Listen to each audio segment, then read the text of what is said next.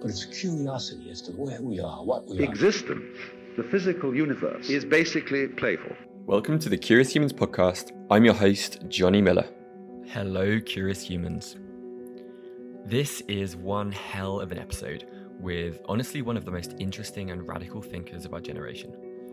Jamie Wheel is a Renaissance man. He's pretty well known for his work writing Stealing Fire and creating the Flow Genome Project. And as you'll hear in this conversation, the book he's just written is pretty much unlike anything else you'll ever read. I see Jamie as being a bridge between the spiritual and the scientific. He's pioneering studies with Johns Hopkins and MAPS, whilst wading deep into questions of how we evolve and mature as humans. In this conversation, we talk about the meaning crisis, his sexual yoga of becoming experiment, and why we need to create a culture of post-traumatic growth. Truly, this has been one of my favourite conversations to date. So if you enjoyed it, please take a few moments to share on the socials, or even better, go out and buy his book, Recapture the Rapture, and start experimenting with some of the protocols and practices that he shares. Okay, without further ado, I give you this rocket ship of a conversation with the outrageous, the poetic, and the wise human, Mister Jamie Wheel.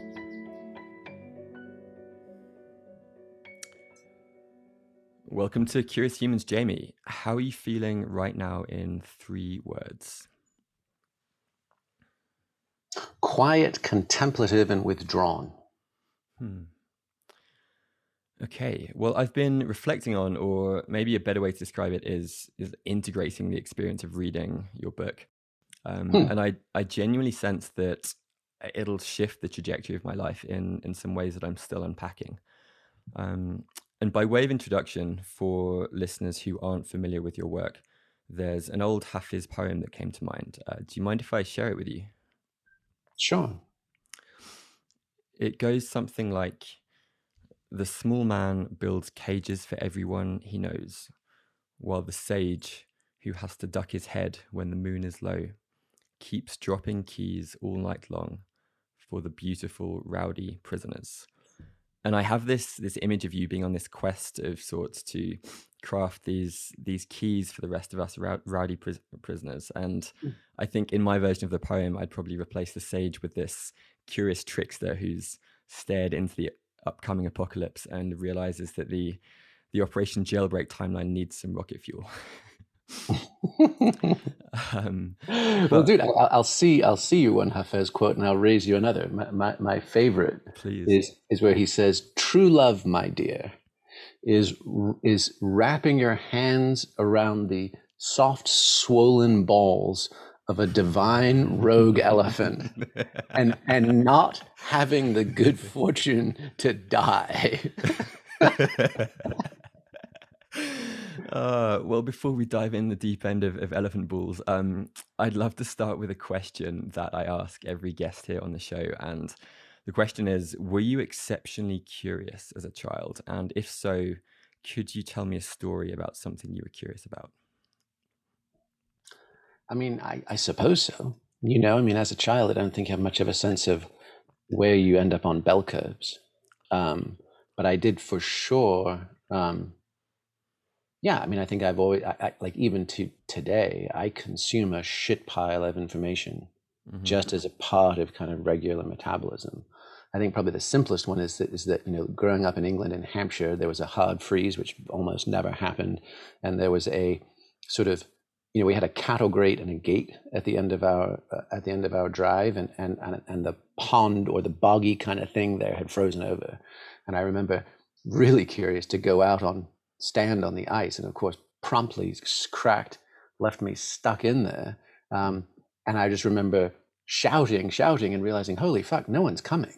Like I, I either I drown or I get myself out, and I ended up having to leave my wellies sucked into the mud as I somehow made it to the edge, um and came back out. And then to finish the story, you know, obviously a little shaken up, I it was my first near-death experience, and I come down the drive to see my mother gardening in the front garden.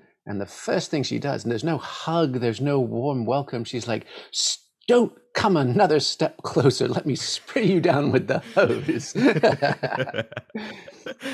So I suppose uh, if I was lying on a couch right now and you asked me that, you, A, you could charge me a thousand bucks, and B, I could probably talk for hours about the implications of that event. That is a very British British upbringing. Um, I can relate. Oh, fuck's sake. And do you have any any favorite books or stories or myths growing up that come to mind? And I ask this because I have a theory that the narrative of these stories that resonate is sometimes connected to our life's purpose. Yeah, I mean, funnily enough, I made a point because uh, Julie, my partner, who I'm, you know, we, we've been together since university. Her mother was also English, but she was American. And so when we had our kids, you know, we, we made a point. I mean, they had all the Enid Blyton books with Pip and all the other kind of, you know, magical forest woodland stuff. They had mm-hmm. The Hobbit and the Lord of the Rings. They had the Harry Potters in the original English without the American manglings, you know, all, all those kinds of things, right? So, um, yeah, I would say growing up for sure, uh, the, the Enid Blytons, the kind of like that the, the British forest and country was somehow enchanted, mm-hmm. you know, those were early, early imprints. The the Greek myths, um, the sort of classics stuff was absolutely in there as well. And then that segued perfectly into, you know, uni and psychedelics and Zeppelin and Floyd and Traffic and the Beatles, you know, because those guys were all of that, you know, like they, they had sort yep. of just electrified that kind of English quintessential uh, mythic stuff. I mean, even in, in the New Forest where I grew up, you know, was where Prince, there was a, you know, a plaque on a big old tree where Prince Rufus had been shot hunting or something in the fourteenth century. And no one was quite sure whether it was a Game of Thrones hit, you know, by his, by his by his own guards or what it was, and Anne Boleyn's house was nearby, and, and Stonehenge was, you know, just down the road. So like being, you know, coming up in a place that was rich with both myth and history, um, I think is for sure deep in my bones. Mm. And I know that from uh, from there you went on to study historical anthropology. And yeah. I know a lot of listeners will be familiar with your research at the Flow Genome Project and Stealing Fire. But I'd love to to ask about the the inception of your latest book, Recapture the Rapture, and specifically, can you remember the moment when you realized that that this book was in you, or when you knew that you couldn't not write it? Like, what was this this birthing process like? Hmm. Well, I mean, it's funny that you use that term inception, because um, that, you know, the actual way that the book happened, I didn't write. Hmm. Um, because it would just have been too strange for prime time. Mm-hmm. Um, but it, it, it absolutely, like everything I laid out in the book, including like the information layer and including the that death rebirth protocol, all of those things mm-hmm. um, actually work. And it is the place that they deliver you to is the place that this book came from mm-hmm. over the span of about seven or eight years via voice messages coming out of those experiences. So the entire structure of the book is an elaborate con, um, because the truth was far too fucking strange to write about with a straight face.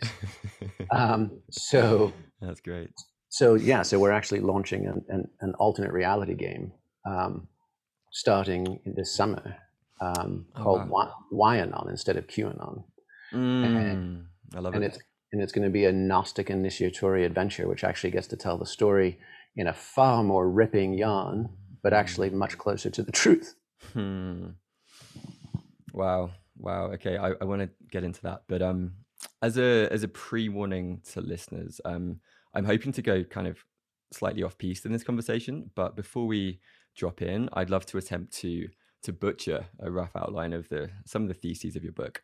Yeah. And my take is that it tracks the the arc of human-centered design um, in that you first attempt to deeply listen and map out the problem landscape, what you call meaning three point oh, uh, followed by prototyping some promising solutions, and then finally building on those insights to explore how those solutions might be open source, scalable, anti-fragile. And within all of this, the context of asking, how might we as a species with a fast approaching expiry date move from this this current mostly tribal centric mode of of being to a more global centric con- consciousness and and reframing our own significance in the bigger picture. So there's obviously a book's worth of stuff to unpack there, but does that sound about right? And is there any, anything else you'd add before we dive into the weeds?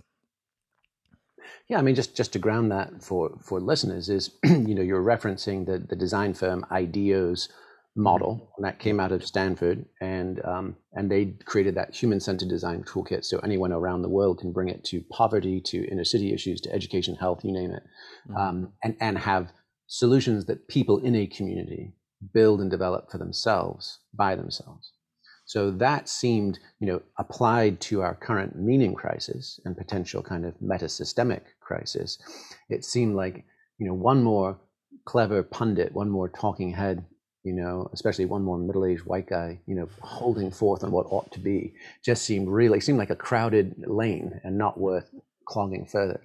So mm. it really felt like, hey, what are, what's the toolkit that we can all use? And then we can make sure that people are building the things that, that matter the most, um, and have the most local, local wisdom embedded in them. So yeah, one hundred percent. Great. I, I love that. And I'm I'm hoping to just kind of touch on section one and then really nerd out on that toolkit in the second section that you you playfully called the Alchemist's Cookbook. Ooh. Um, so again, just for, for listeners, could you briefly summarize what you mean by the meaning crisis three point oh, and and perhaps briefly, what are some of the, the inherent dangers in these these rapture ideologies that you, you speak about? Yeah, I mean, look, in this, in the simplest sense, you know, this is just a, a lens, a model. It's not a, a fixed truth, but just you, you could make a case that for almost all of human history, we went, we were operating on meaning one point oh, which was organized religions. So if you wanted to understand who are we, where did we come from, where are we going, and how should we, how ought we behave in between, um, organized religion was pretty much the sole go-to source. And that was true really up until the last decade. Literally, like the last decade of human history, um, mm-hmm. was the first time we saw a rise of people who didn't identify with any specific faith or origin.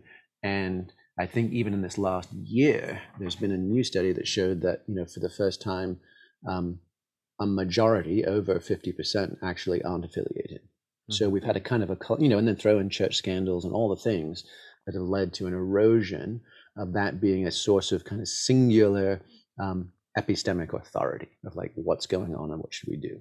And then at the same time, we've kind of had this overlapping horse race with sort of modern liberalism, you know, coming out of the, you know, the the British revolutions, the French, the, the French Enlightenment, you know, the American experiment, all those things where they were suddenly like, hey, life, liberty, and the pursuit of happiness to all men and women, regardless of race, color, or creed, just like those kinds of things, and private property and civil rights and rule of law and that kind of stuff, which attempted to extend, you know, extended, extend inclusion into the, you know, the possibility of a good life to everybody.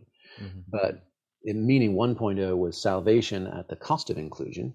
So if you believed, you were saved. If you didn't, you were damned.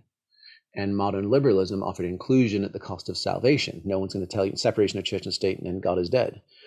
And as we've seen, both of those really collapse. And you could sort of date the, I mean, obviously late stage capitalism is going to do its own thing. It's got its own massive amounts of inertia, you know, depletion of the commons, all of the things, you know, gaming, you know, basically rent seeking and, and gaming the system. We don't actually, we've never had a free market. In fact, I think one of the best things we could possibly do would be to truly free the market. Um, but nonetheless, two thousand eight onwards, and the quote unquote K-shaped recovery coming out of Corona um, has just underscored overwhelmingly for many people, even if they weren't paying attention, mm-hmm. that the game is stacked and not working out. And, you know, Joseph Stiglitz, the Nobel Prize winning, winning economist, former head of uh, the World Bank, you know, he, he said that, you know, it's been forty years of this kind of neoliberal experiment. The results are in, and the, you know, and the benefits have un- overwhelmingly gone to the one percent. So like one of the captains yeah. of the ship is saying, hey, the ship is sinking, folks. Mm-hmm. Um, we're kind of in that space. And so as that, the unifying shared reality that we, you know, at least for a few decades kind of oriented around, um, has been eroding, and rather than everybody just becoming rational secular materialists, you know, like Christopher Hitchens, you know, or even Sam Harris might have wanted, we've we've been getting sucked to the extremes of fundamentalism and nihilism. And so fundamentalism of any stripe, it could be traditional religious, but it could also be ideological, as we're seeing increasingly on both the right and the left. Mm-hmm. Um, and then nihilism of just fuck it, burn it all down. Like there's nothing worth saving, up to and potentially even including me in my own life. You know, so suicides outpace wars and natural disasters now. So you're like, okay, mm-hmm. so we are all hurting. And at the same time that we're experiencing a total erosion of solid handrails, solid leaders, solid or sources of authority, or even kind of considered opinion, um, the rate of exponential change has been going through the roof. And it's not just exponential in one direction, like listening to Ray Kurzweil, you know, and talk about Google and all the wonderful tech stuff. It's it's exponentially better in that direction. You know, hub, fly, floating cars and, you know, amazing food production and, and, and synthetic meat and you name it, whiz bang. You know, but on the other hand, it's also getting exponentially worse, and the Antarctic ice shelves and the erosion of the Amazon and wildfires everywhere. So we, at a time when it's crazier than ever, we've suddenly lost both solid handrails going down the stairs in the dark. And so it's not surprising that a number of us are coming a cropper and, and at the same time becoming uniquely or especially susceptible to rapture ideologies. Mm-hmm. And the simple, one of the big, you know, ahas I had in framing up this book and feeling like there was something there to write, um, was realizing, oh, wow, um, this is such a seductive framework because, you know, again, most people think of raptures, they think of traditional fundamentalist religious belief, but it's also, it, it's just the framework is just, hey, the world is screwed and there's no saving it. And it could be for original sin, it could be ecological crisis and collapse, it could be, you know, the corruption of the powers that be, fill in the blank as to why, but just that it is beyond repair is kind of taken as an article of faith. Mm-hmm. That there is an inflection point coming and we can pretty much see it from here. So somewhere in the next year, decade, century, whatever it would take, pick your, you know, preferred time frame, but generally sooner than later, because otherwise we're going to lose people's interest. Um, there's an inflection point coming, and then three, on the other side of the inflection point, whoever is our tribe, whoever is me and mine, whoever believes the same things, whoever is on this team, gets a golden ticket to the other side, and we're actually better off. And whether that's we upload our consciousness to computers and, and, and we're like, all like Neo in the Matrix, you know, or whether we're, we're all literally the blessed and the saved while everyone else burns in the pit of hell, you know, or we all get to fuck off to, you know, Bali or Tulum or, or a seasteading colony, you know, in the South Pacific, um, and, and live on blockchain proceeds. You know, that they are they are all remarkably similar, and they all share the same pathology, which is um, they are one percent solutions. And the one percent could be my fellow billionaires who can afford it. It could be the meritocratic who are beautiful and genetically perfect and score well on their on their S A Ts. It could be the religiously fervent. It could be, you know, a purity test of any stripe. Um, but it leaves ninety-nine percent of us hosed on a completely abandoned planet that was originally the most unique and viable and gorgeously fascinating and rich home mm-hmm. for humanity forever. So as we experience this meaning crisis, right, it becomes, we almost engage in a, a sort of almost like a schizophrenic double bind, which is, I can't solve this. This is a Gordian knot of epic proportions. And at the same time, somebody is holding up or offering me a potential solution. If if and only if I buy into that rapture, rapture ideology and, the, and, and, you know, the first rock's free, you know, that's every crack dealer's promise. And the first hit, right, of one of those stories is, and you get a golden ticket if you only buy in, believe, or become a loyal soldier to the cause. So that was really the implication. It was like, hey man, the, the the, you know, the crazy, the, the extremists, right? It's that Yeats quote of the best lack all conviction while the worst are filled with passionate intensity, right? We've got the worst filled with passionate intensity, having hijacked the microphone of our collective dialogue about what do we do collectively to get out of this mess? And it just feels like somebody needs to give voice back to uh, the rest of us. Yeah. Yeah. Wow. Um, man, there's, there's so much there. Um, I'd love to, I'd love to dig into some of this, some of this toolkit and some of the, uh, well, I'll, I'll maybe start by saying that listeners might know for a while that I've been like crowdsourcing perspectives on what I've called a how to human user manual and what that might look like. And what got me so excited reading reading your book was you've just gone so deep into the weeds of, of cutting cutting edge academia and just brought back something of a of a map for producing these altered states. Uh, it's almost like this choose your own adventure pathways to ecstasy, or I think he quoted Rumi, who said, there are a thousand ways to kiss the ground and return home. So for those listeners who haven't read the book, could you, could you maybe start by briefly outlining some of these? Uh, I think you had five big biological drivers um, that you believe have the potential to reverse engineer this, this enlightenment and this, this awakening. Well, and let's, let's even just kind of back off on enlightenment and awakening, because those two can can very easily kind of get smuggled yep. into a rapture ideology of like, Loaded if I can get there, there's a happily ever after and I never have to deal with any more of this shit. And, and a central thesis of this book is there's no fucking getting off the hook of mm. the human experience. And in fact, in any philosophy or ideology or movement that pr- promises or pretends that will end up irreducibly pathological over time. Mm-hmm. So much more to your point, it's much more like a user, like humans, a user manual. In fact, that's going to be the third book in this trilogy.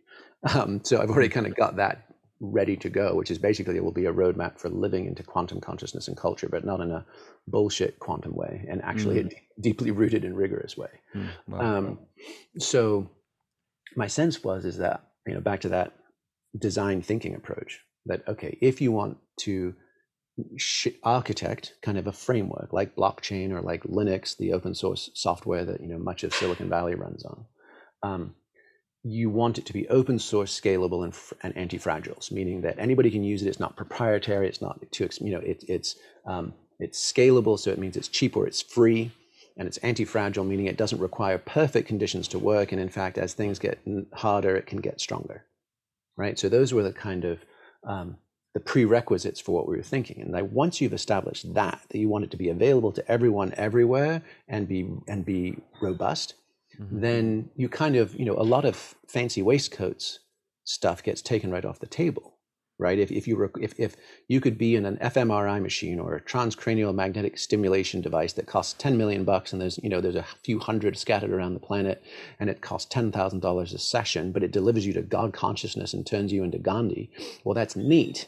You know, but it doesn't scale, right? So, so that's a, a a roundabout way of coming back to, well, if you want the most powerful tools we have available that everyone has access to, you're going to look inside our bodies and brains, and you're going to look for things that evolution strongly, strongly, strongly coded for, because those are going to have the the deepest reinforcements and drivers behind them. So breathing, right? If, you know, if we don't breathe, we die. And so there is a reason that Wim Hof and holotropic breath work and all of these things have both become so trendy, but also they are so effective and they work, mm-hmm. is because, you know, shifting our neurochemistry based on our respiration, right, has profound effects on consciousness. Whether that's to ramp us up and make us vitalized and ready for something hard and fast, whether it's to calm us down and downregulate our nervous system and let us dissipate stress, or whether it's to transcend and step out of regular consciousness and experience different E E G states and different hormonal profiles. So breathing is one. Uh, hot on those heels, right after, you know, food, water, and breathing is sex and procreation. And that's such a wildly loaded one. And we're so immature in our relationship to it. And we're so typically unclear as to what is science, fact, ethics, morality versus taboo and social encoding. Um, we have a decidedly dysfunctional and ambiguous relationship with sexuality. But if you just look at it, you're like, oh my God, for millions of years, hominids figured out how to make more hominids with no instruction manual. And it's not the simplest logistical thing we ever pull off.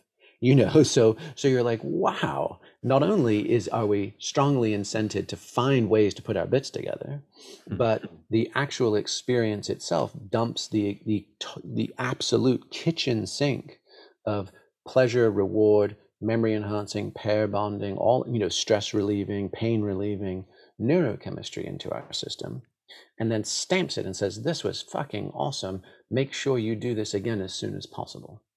So you're like, okay, so on the one hand, our sexual impulses, unbeknownst to us, are responsible for a tragic and shattering amount of our suffering as people. You know, every, everything from childhood abuse and sexual slavery to prostitution, to abortions, to miscarriages, to infidelities, to divorces, to just seeking and yearning and being thwarted, you name it, right? There is, I would suggest, somewhere between fifty to seventy-five percent, you know, of human suffering um, has a sexual component to it. Wow.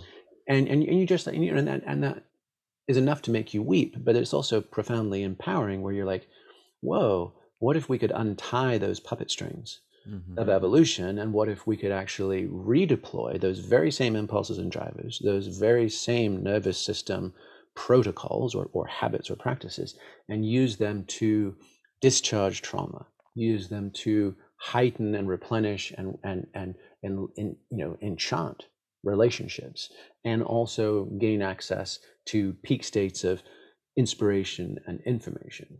Mm-hmm. And so, you know, and and uh, Rick Doblin is a, is a friend and mentor, the founder of MAPS, uh, the Multidisciplinary Association for Psychedelic Studies. And he had shared with me a couple of years ago that the profound work, in fact, the New York Times just published their phase three trials this week. Um, and it's having, you know, the, what they are doing with the pharmacological compound, M D M A, with veterans and other sufferers of P T S D is having profound, profound effects on people who have been resistant to all other drugs, resistant to talk therapy, and literally hanging on by their fingertips mm-hmm. of trying to manage P T S D through their life, right? And the results are really inspiring and heartwarming. But he said something that really caught my attention, was he's like, look, the, the closest analog we've found to this M D M A therapeutic state is post-orgasmic.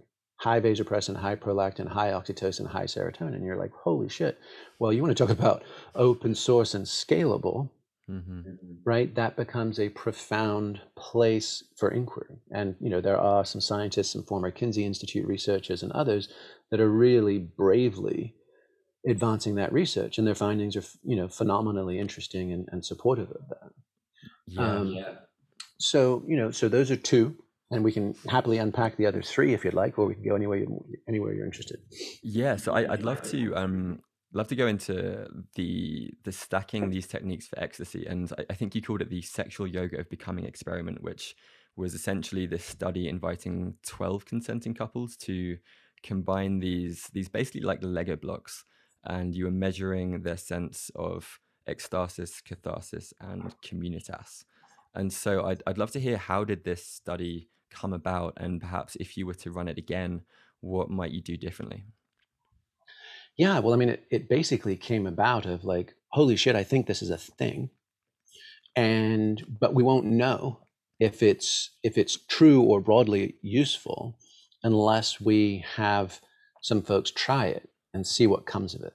And one of the things that was the first hurdle was like, well, wait, if you're thinking of stacking or combining a bunch of small things to add up to a big thing, like hopefully, you know, healing, inspiration, and connection, um, that's a son of a bitch to study in a double-blind, placebo-controlled format, right? Because yep. because if you're just if you're just doing one thing at a time, none of them, like they might only each contribute fifteen percent, say, and you know we know that like placebo A, placebos can account for anywhere from sort of twenty-five to forty percent of efficacy of a thing.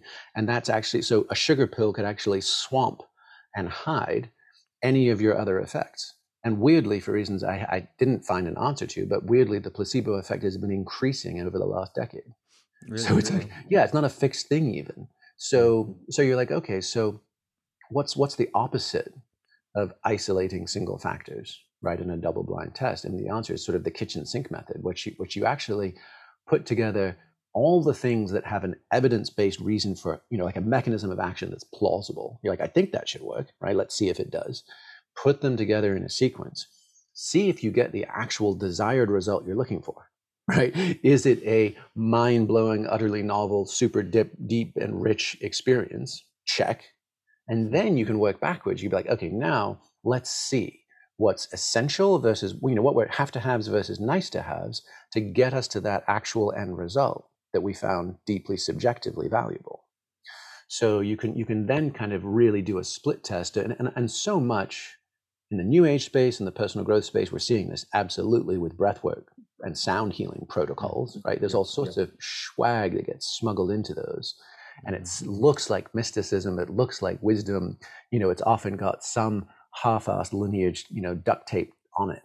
Mm-hmm. But the reality is, is that, you know, seventy percent of it is absolutely arm-waving, mm-hmm. and only thirty percent does anything that's meaningful and repeatable. So we were really interested in sort of stripping out mythologies and keeping technologies, you know, like not, like never mind the stories that things come wrapped in, but like just, let's just focus on the stuff that works. And the final piece was, um, so how do you go? How do you measure this? And so what we did was we picked two established academically validated metrics for each of the categories. So we had uh, peak experiences or peak states, and we used Johns Hopkins um, Mystical Experience Questionnaire. That's a thirty question test. And that's the one that Roland Griffiths developed originally, kind of kicking off a lot of Hopkins psychedelic research. So that's one of the gold standards in the space for did you or didn't you have a quote unquote mystical experience.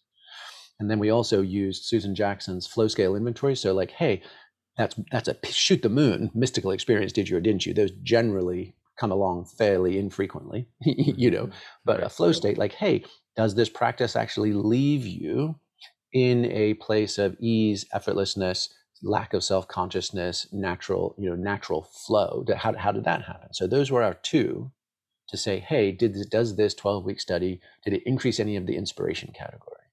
And then the same for healing, because obviously main, I mean, everybody's these days feels sort of like we're suffering chronic micro P T S D almost all the time. Mm-hmm. And, you know, for most of us, there's people carrying meaningful burdens of macro P T S D, like true adverse life events we haven't fully bounced back from. Mm-hmm. And so the healing part seemed really important. And so we did the self-assessed P C L five trauma test, which is, it's, I mean, this is deep nerdery, but if there's anybody who's listening, who's either in research professions or academia or curious on the citizen science front, um, the CAPS trauma test is kind of the gold standard, but that one is administered by a, a psychiatrist or psychologist. Mm-hmm. So the P C L five is kind of a at-home version of that, but it has, you know, there's similar kind of correlations.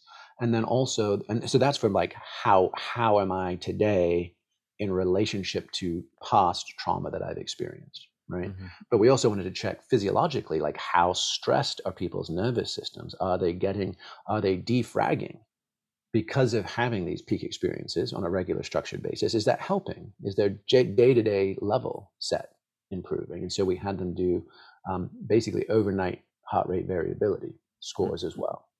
So the final piece was communitas or connection. And since this was, because this was a, it included sexuality and intimacy, and therefore we just opted to keep it clean and simple with consenting long-term committed couples.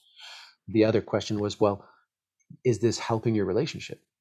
Are you able to go from I'm a banged up, broken, isolated individual to we're a connected duo or dyad? Do I feel closer to the person I'm committing to? And so we had, that was the uh, PANAS scale, the positive and negative affect scale. So literally, how do I just feel about life and my partner? And then the I O S, the intimacy of self and other scale. And that's literally a series of circles, like two circles that don't touch, so two circles that just touch, and then varying degrees of Venn overlap of like, mm-hmm. until we're like, we're one, one entity. And, and then, and then we ran the twelve weeks of basically structured sexuality, body work, breath work, music, and elective introduction of substances. And folks then got to kind of build their own adventure. As far, we kind of had mild, medium, and spicy options for how would you tweak the varying neurophysiological triggers, like how do you create more vagal nerve tone? How do you boost your endocannabinoid system? How do you shift your brainwave states? How do you do all these things? And then it was kind of up to consenting partners to explore their own journey. And the results were, um, they outperformed talk therapy. They outperformed even just straight up psychedelically assisted therapy.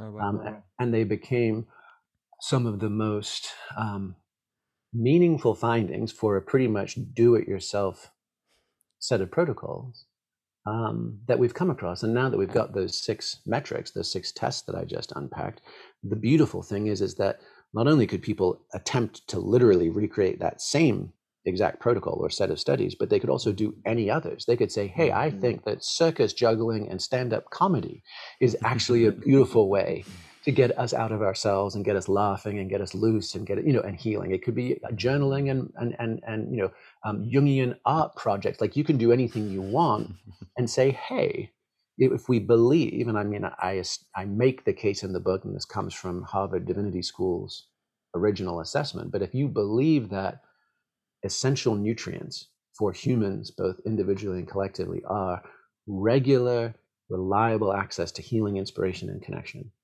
then we should be conducting a thousand experiments mm. that we can validate, that can that can talk across these experiments to each other and say, hey, what do we think? What are some of the things we can dust off that culture has already given us? And what are some new things we can innovate that are maybe more, even more appropriate for our time and place? And can we just get going? You know, we don't need more plastic. We don't need more widgets, and we don't need more apps replacing our mothers. You know, laundry and grocery delivery and dating and pet care, right? What we need is like entrepreneurship unlocked to solve, you know, the human condition and our collective predicament.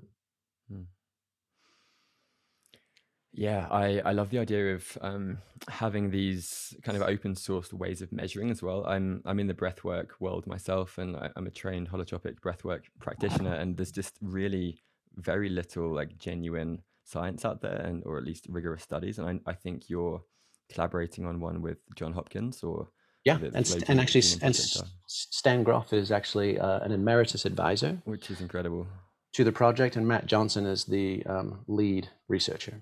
Mm.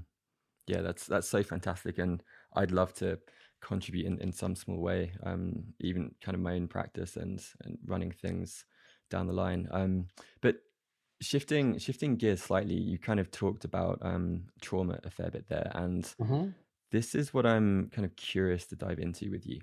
Um, I, I wrote down this this quote that you you said: "When we have cultural processes that hold us up while we suffer, we can transform that suffering into something profound."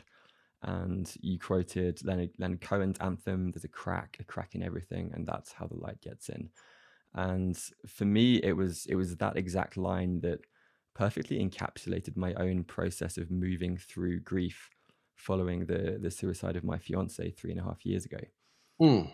And you called it dancing with the tragic and the magic. And my experience of this has been that in the in like the very depths of the tragic lies a portal to the most sublime of the magic. Uh, there's a there's a Rumi line. He says, "The cure for the pain is in the pain." And so I guess I'm wondering out loud here if if the appropriate model for these states is maybe not a spectrum, but a circle.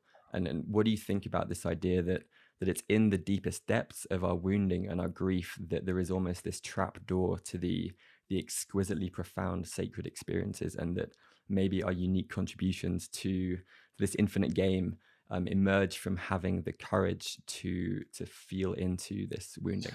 I mean, yeah. You know, a hundred, a hundred percent, right? I mean, I, and I, I make that point at the end, I think in the last chapter, which is just to say, hey, this is a flywheel. Mm-hmm. Like this, our relationship to peak states isn't that it's a sort of above the fluffy clouds, there's unicorns and rainbows and free donuts and Wi-Fi for everyone, mm-hmm. right? It's like, no, no, no, you, you, you get up above the clouds and it's spectacular. And you can see your, your travails down in the valley below with clear eyes and fresh perspective, and the views uh, go on for days, but you can't live up there. Mm. And we have to come back home, and we come back home invariably with more insight and perspective on our wounds and broken spots. And you can either take, you know, take the light, take the inspiration, and use that to begin mending, begin atoning, and begin aligning, so that my life in the valley looks, looks and resembles more like my stand on the summit, you know, um, or right. And this is the beautiful thing about healing, inspiration, and connection is you can come in, like life will drag you in through any one of those doors. Mm. Once you're into the cycle, they almost all show up, right? So if you think of like Alcoholics Anonymous, right? And just run that model. You're like, okay, what's that one? Well, that one's coming in through healing, through catharsis. I'm broken down. I hit my proverbial rock bottom. I then find a meeting and I start attending those meetings. So now I move into connection and communitas, right? Mm-hmm. And typically I realize, oh, all of my shame, all of my stories, all of my self-defeating mental patterns and, and you know, et cetera, et cetera, they're not just mine. Everybody here's had some. In fact, shit, man, half these people have had it way worse than I did. Mm-hmm. Oh my God. And then typically I found my people, I'm not alone.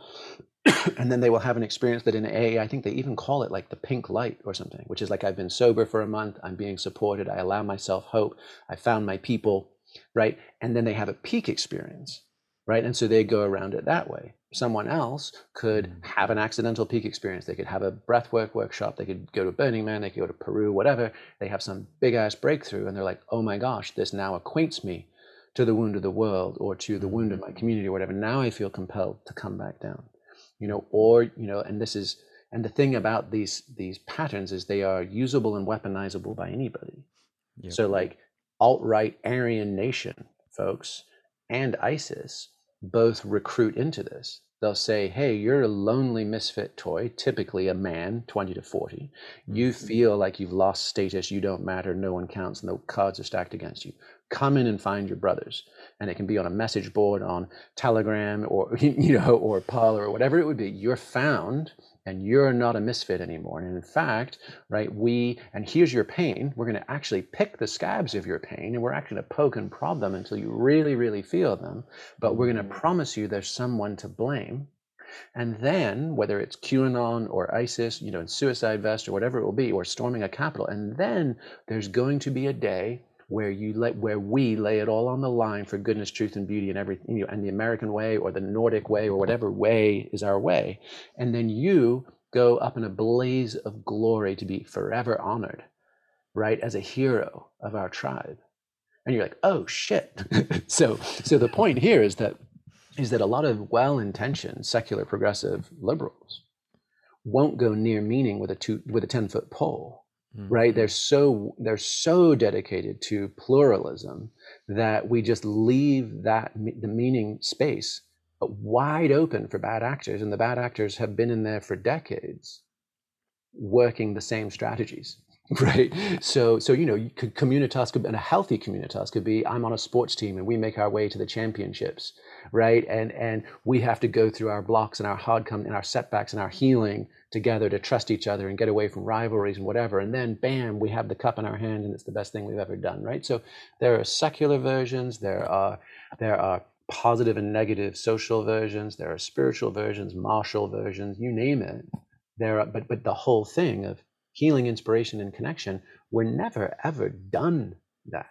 And if you think you're done, and anybody who thinks they're standing on top of the hill, you know, wait, just wait until you have to bury your parents and raise your children. Just wait until health or tragedy or or set or financial setback or anything or global setbacks like we've had this year. Just wait, right? Like mm-hmm. life will come along and iron you out. I don't think anybody gets to the end of the human. Well, I mean, I, I think it's fair to say, right? I mean, no one gets out of here alive.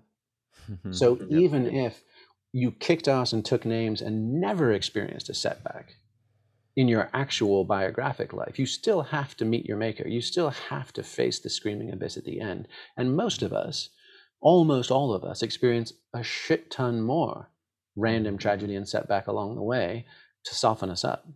So that, that Martin Prechtel quote, I think it was close to the one that you you landed on, but where he, he has that beautiful phrase um, where he says, he's actually from Lago Atilan. I don't know where you went to in uh, Guatemala. Yeah, we, we, we were there, yeah. Okay, well, fuck, you should just dive deep if you haven't already into Martin Prechtel's stuff. Um, mm. He was an initiated Mayan elder of the village that was then wiped out in the eighties death squads. Mm. Um, and he has a beautiful line among many of his where he says, grief is praise. It is the way love honors what it misses. Mm. Mm. So that's your trapdoor, you know, like that's your way back to picking ourselves up off the, the floor when we are leveled by the seeming inexplicable cruelty and randomness of life. Mm. Wow, I, I I love that. That's that's so beautiful, and it it kind of reminds me of your inquiry of, uh, of of like how do we open our hearts to the wounds of the world. And I, I think um, there was a phrase that you you shared on a, another podcast that was "grieve globally, thrive locally." And as I was reading your description of, uh, you talk about the Tibetan practice of, of Tonglen meditation. Yeah. And I thought at the time, like, what we kind of need is is like a rocket fueled secular Tonglen practice. Um, and, and I think we need to like harness the courage to sink into into these wounds and transition into what Zach Stein calls this this ensoulment and this post-tragic world. And to think think out loud here a little bit, um, and this might risk getting a bit abstract, but I, I sometimes wonder if our generations of, you know, accumulated uh, cultural, sexual trauma and heartbreakingly devastating wounding to the planet's ecosystems, it, it's almost like we've, or the world has specifically cultivated the conditions for humankind to go through a like a species-wide lament that could alchemize and, and catapult our consciousness into that flywheel, into the, the post-tragic ensoulment, and and give birth to a, a collective homegrown human on, on the other side. Um, so there's there's a lot there, but maybe you could speak to what like what would a supercharged Tonglen two point oh practice look like, and and, and how can we, or how might we forge the the collective courageous curiosity to dive headfirst into these wounds that we're we're very good at habitually avoiding? Yeah, I mean, I mean, there's many many branches in that inquiry. Mm. Um, you know, I, th- I think the the simplest is, you know, if we go back to what we know, right? I mean, we can obviously we can sort of swap yarns all day long, and the one that sounds nicest is the ones that people will remember and that kind of thing. But if we kind of stay as close to what we also know in the realms of science and research, right, is that managing trauma, like metabolizing, digesting our grief, which is another of Martin Prechtel's phrases, right? He says we're choking on our undigested grief. Mm. And so how do we better digest our grief? Well, the simple answer is like talking to somebody about it tends not to help much if it's really acute, if it's really a hard, hard hit. Yep. Um, and neither does drugging ourselves into oblivion uh, with, you know, S S R Is and anti-anxiety and antidepressants and that kind of stuff, um, which is why MAPS's research with the M D M A and P T S D has been so meaningful, which is fundamentally like, I can't get off the problem to solve the problem if the problem has me, right? If I'm completely jacked up, armored in a defensive fight flight response, I'm going to be crap at self-rescue.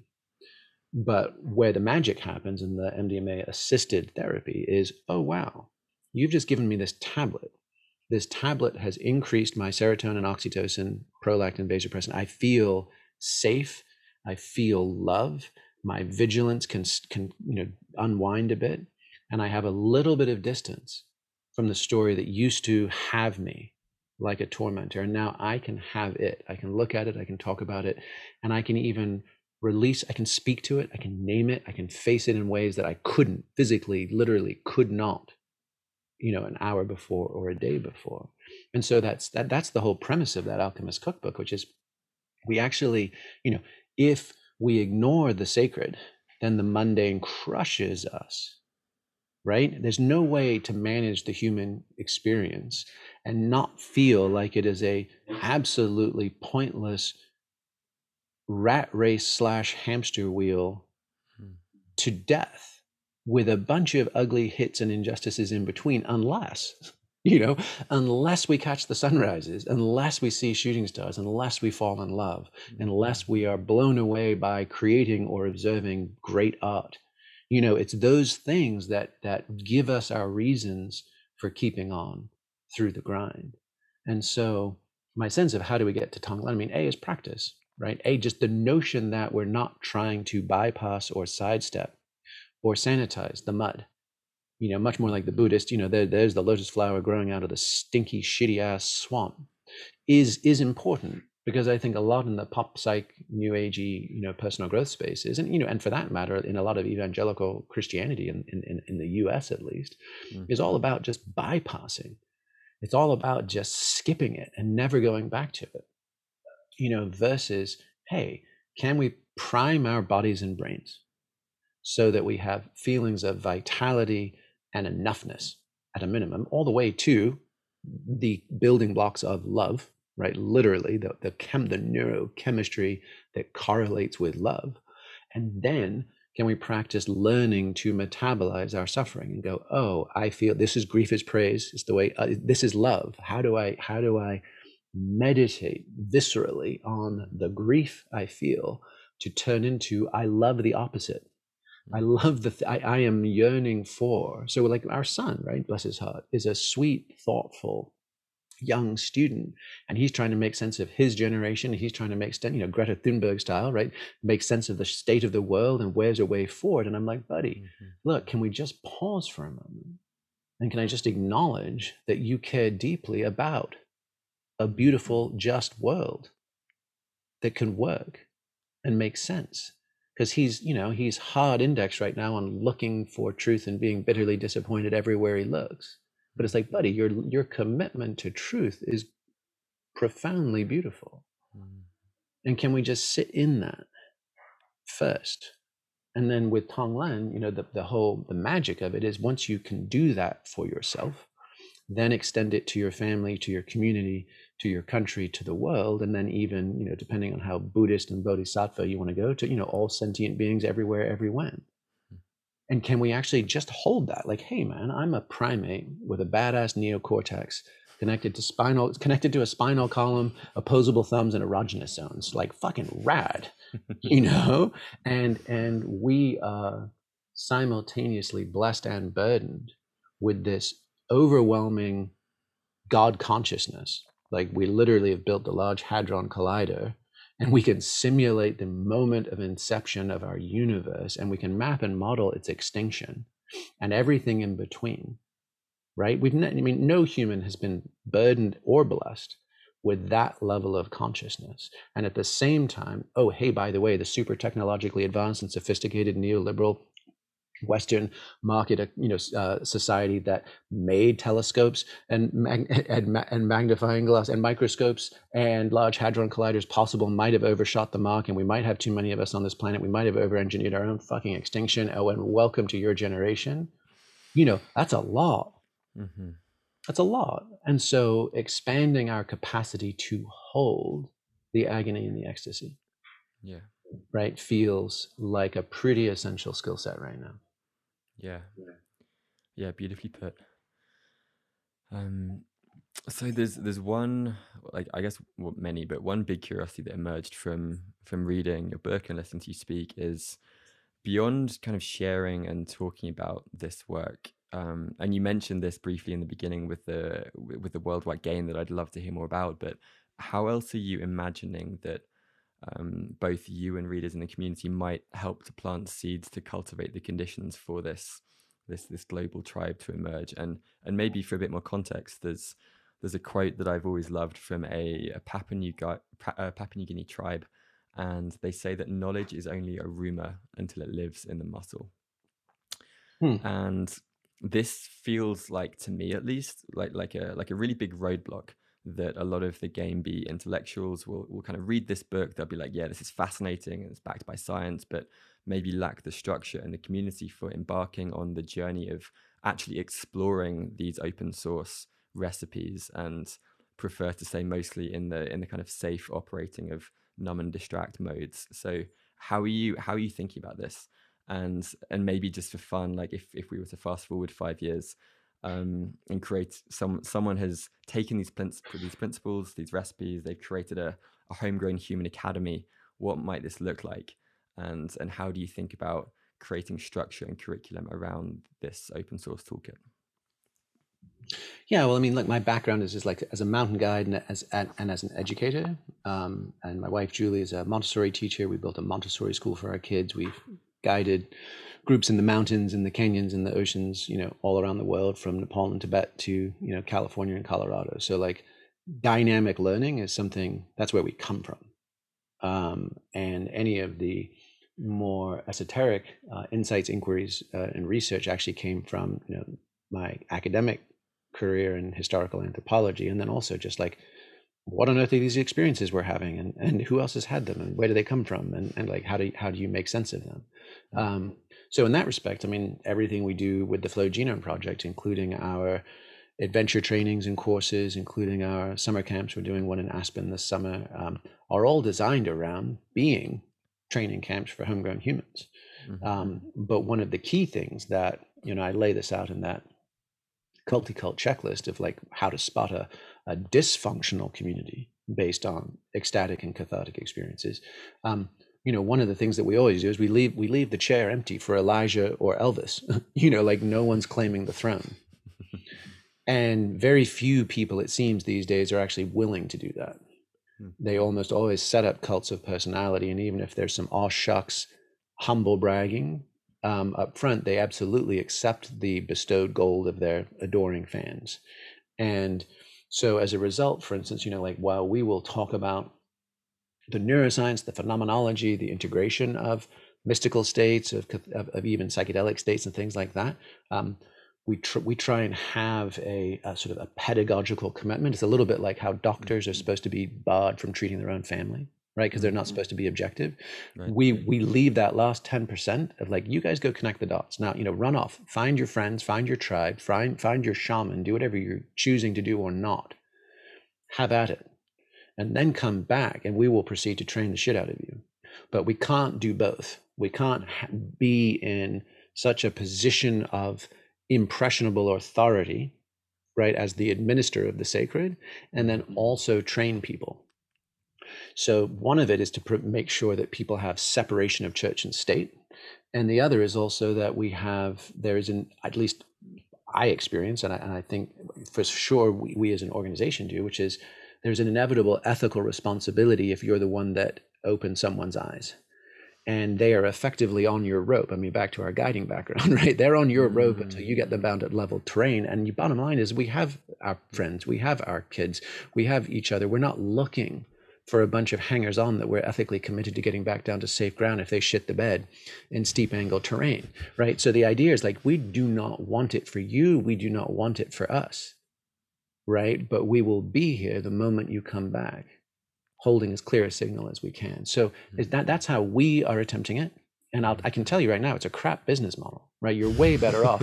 You're way better off right. um, juicing people to the gills and having, you know, upsell booths in the back to to snag everybody when they can't think straight, and, and you're just helping them reach into their pocket for their credit card. But um, we explicitly don't. We kind of um, we deliberately unplug and we say, okay, you know, we bow out. We bow out of the dojo. We close the circle, and then we're like, go home. Integrate. We'll still be here if and when you're ready to take the next step. Mm-hmm. So as far as what it might look like broadly, as far as other people engaging this in an open source way, I think the, and I'm not dodging a, cl- a clearer, more structured answer, but I think the beauty is um, we don't know yet. And a sign of its success would be is that you have wildly diverse experiments happening as a result. And in some respects, right, I mean, the notion, like if, I, if we're holding on anything as, an, as a point of this book, it's to say, hey, we're all born into this pre-tragic life. We all get smack dab into the tragedy of it, and most of us get stuck there. If you can self-initiate yourself and others, the people you love and care about, into fully embracing the post-tragic, then finally we get to show up as homegrown humans, right? We actually get to show up fully present, fully engaged, and fully committed to these lives of ours and to everyone else's we touch. And that's what we need. We need a shit pile more homegrown humans. So an exi- so it might be that someone reads this book and it's like, oh no, fuck yeah. Like, like that's my people, that's my tribe, that's what we're doing. And, and like one of our friends, she went through a crazy traumatic life, like on the street at fifteen, selling methamphetamine, being a high-end escort in Las Vegas, turning into an amazing adventure athlete and rock climber and sponsored athlete. And now she is doing programs in war-torn areas in Asia, hmm.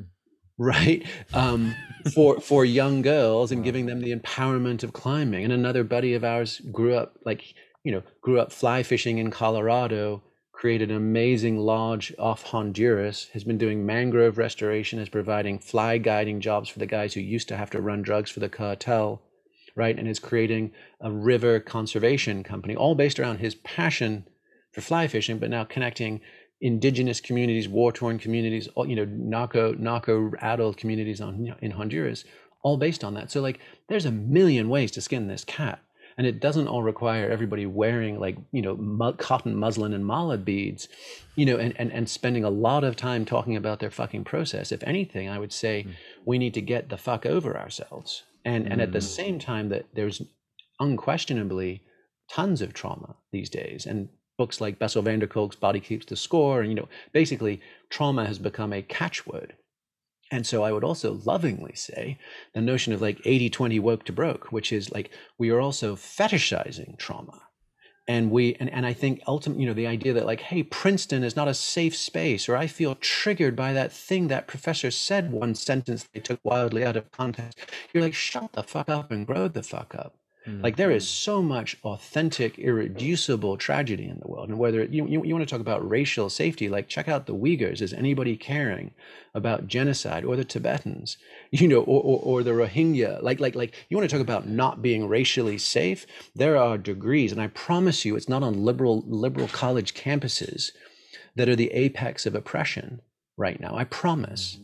So, so that sense of that, I think it's really critical that we all embrace everybody's banged up and broken. The world is unjust and unfair. But by and large, if you're reading this or thinking this or tweeting this on a fucking thousand dollar smartphone, you won the human lottery already, no matter how much grievance you think you've stockpiled, mm-hmm. right? So let's get over ourselves and let's not dishonor our brothers and sisters that are struggling under legitimate trauma. And let's actually be like eighty twenty woke to broke, this notion of like, I'm not ever going to be perfect, and I'm not ever going to attain a state, whether it's spiritual or it's socio-political, right? Whether it's baby Jesus giving it to me or it's a responsive federal government, right? I'm never going to get to perfectly safe, perfectly awake, p- perfectly enough. But what I can do is I can make use of the first twenty percent of my access to peak states, right? To remember what I've forgotten, to reclaim my truest purpose, and to patch the, the biggest, most gaping holes in the vessel of myself. And, and if all I've got left is a bailing bucket and every hour or two I need to dump it out, but otherwise I'm okay. Like then, and, and, and instead of then pursuing the remaining eighty percent of my personal growth, my sensation seeking, et cetera, trying to chase that last twenty percent of my imagined perfectibility, which is a really, you know, asymmetrically inefficient thing to do, right? If I got my eighty percent hit for my first twenty percent of investment, take it, honor it, cherish it, and then turn around and instead of chasing the long tail, right? Turn around, like trying to get my head above the clouds, turn around and help other people who are trying to get their head above water. Like we just need more and more of that, which is like, hey, you know, the good news is you're in the Matrix and you can learn Kung Fu and you can fly like a fucking superhero. The bad news is you're jacked into fucking vata goo and the machines are coming tomorrow night, right? So we're going to unjack you. We're going to give you a hug. We're going to give you a high five, right? And give you a weekend at the spa. And on Monday morning, report for duty. You're needed. Hmm. Uh, um, I'd, I'd love to circle back. Uh, you, you mentioned that, that you know, there'll, there'll hopefully be hundreds, maybe thousands of different experiments of what this will look like. You briefly mentioned in the beginning that you're you're thinking of launching a kind of like a, a world game. Is that inspired by Bucky Fuller's kind of world game? Is that what you're imagining? Is there any any more that you can share about um, what you're what you're envisioning? Yeah, and actually just tell tell me more about Buck. We actually had Amanda Ravenhill on our book launch, who's the executive director of the Buckminster Fuller Institute. But ah. what was what was the world game that he's talked about? Uh, I believe that he created something called the world game, which is where a bunch of different uh, political leaders could could imagine different scenarios of how uh, world events could um, could transpire. And so um, it was his way of hypothesizing and predicting into the future by allowing many different actors to play different roles of this of this game. Um, mm. I believe it was fairly popular at the time. Oh, nice, neat. Well, I'd love to. I'd love to go back and uh, and and research that a bit too, because that sounds that sounds super fun. Yeah. Mm. So I mean, for me, um, I mean, a this book, as as I'm sure you probably noticed along the way, has kind kind of takes narrative nonfiction and it's you know strains it to its snapping point. Like mm-hmm. It's probably the most outrageous book ever published by a mainstream press. Mm. You know, because it's basically like time traveling, sex magic meets galactic Christ consciousness to save the world just in time, or out of it if you really need to throw that card at the last minute, mm. right? So like it's ridiculous. You know, um, a buddy of mine playfully said he said like if if Aleister Crowley had hired Malcolm Gladwell as his ghostwriter, you know, this is the book they would have written. Right? Because this all sounds eminently fucking reasonable, and there's footnotes and everything, you know. So, so, um, so my sense was, is that A, QAnon, like what the fuck, right? Like the idea that such a weak sauce mythopoetic narrative has captured the weak minds of so many people is both gobsmacking and, and problematic. But some of our dear friends in the kind of X-risk, game B-ish spaces um, decided that, you know, they were going to be engaging in trying to improve the world's information ecology, right? Like, like trying to in, in improve, basically, you know, make make better sense of what's going on, and therefore people will become more sensible. Yeah, and yep. This, th this is like Daniel Daniel Schmachtenberger's uh, Consiliency project, correct? Yeah, yeah, yeah, and and and while I love them and and actively support them, I think it's structurally flawed. Like, and here's the other thing, right? Like the notion of open source experiments, what I've found is that there's people I have come to love, respect, and deeply admire who are choosing to put stakes in the ground in very different places than where I am.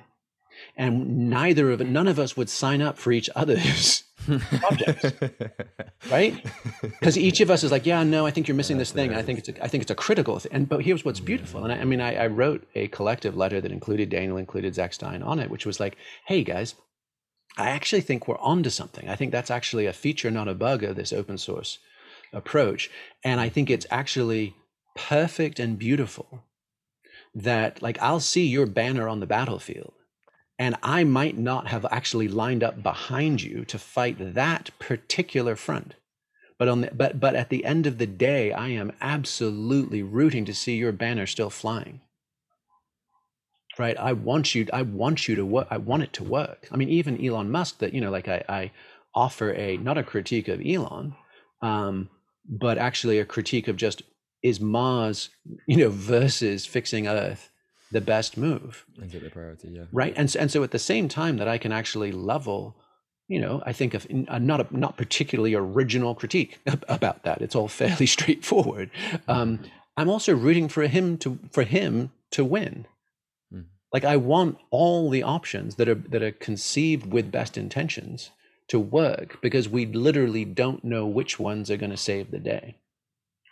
And so the notion of, you know, trying to fix the, the a world that is getting hijacked by rapture ideologies by improving our Wikipedia pages, I don't think is going to work, because I think it's asymmetrical meme warfare, right? You're, you're, you're, the QAnon and, and, and anti-vax pandemics and global conspiracies and all these things are so compelling because they're operating at the level of mythopoetics. They're mythic tales. Mm-hmm. So it's not more or less information that's missing, right? We need to actually hop up to the level of mythopoetics and tell better ripping yarns. one hundred percent.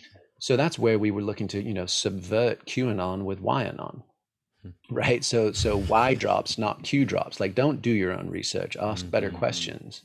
You know, like YAnon, like the question behind all your questions. And then, can we share the Gnostic instruction manual that effectively is smuggled into this book? Hmm. And can we share that as actually, hey, the Omegans are the ones who wrote this book. They incepted it via the very protocol disclosed in this book. If you are reading this or participating in this or finding this trail of breadcrumbs, mm. it means it worked.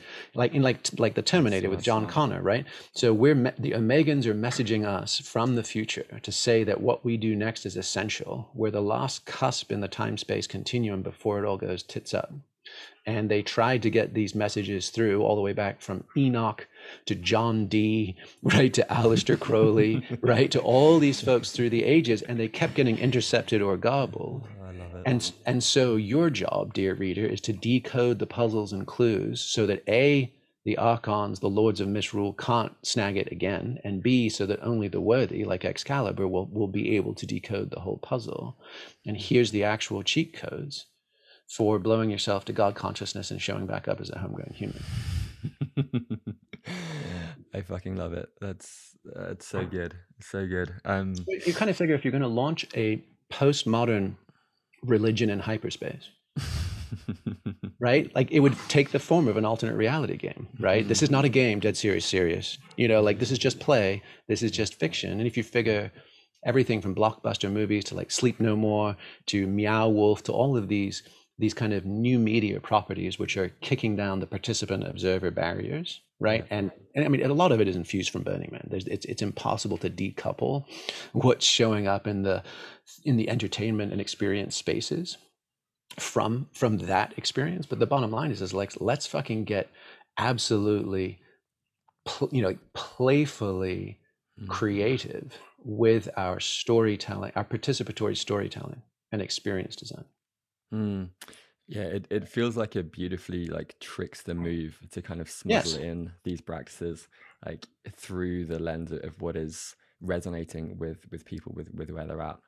Um, well, it's sort of like stochastic terrorism, right? That that concept where like Bin Laden would get on YouTube and say, you know, the West is the are the, are the infidels and something should happen, and then wouldn't you know it, a homegrown suicide bomber does his thing, or or even Trump for the you know for the Capitol thing of like you know, or even prior like it's the Mexican druggist and rapist at our border, and then wouldn't you know it, a guy in El Paso Walmart opens fire, and then the people who say the thing and incite the thing always shrug their shoulders and go, I didn't tell him to. It just happened. It was alone crazy, right? So they've so the folks that have been agitating for separatist rapture ideologies have been hiding behind stochastic terrorism, right? I didn't tell you to do it, but sure enough, if I say somebody ought to, soon enough somebody's gonna. And so instead of that, we can engage in stochastic Gnosticism. Like, we didn't exactly say blow yourself to God consciousness and unlock the secrets to the universe, but we did kind of show you how. Mm-hmm. Yeah, and this this makes me think briefly of um I thought about in-school theory and, and their community and how they've created some pretty interesting and comparable like an ecology of practices for waking up, cleaning up, growing up and showing up, but it feels to me as if they almost have like a branding problem, and these practices rarely escape the niche community of these you know mostly nerdy white males, and so this this framing just feels so much more exciting and fun and accessible and just interesting. Well, yeah, thank you. I mean, for me, you know, and even experiencing the the integral community as well, it, it felt like there was a small subset, less than ten percent of people that were kick-ass and drawn to that community because they'd already had their own discipline, their own lineages, their own direct experiences. And then it just turned out that Ken Wilber was actually really good at, at mapping and modeling some of the experiences they'd already had. Mm-hmm.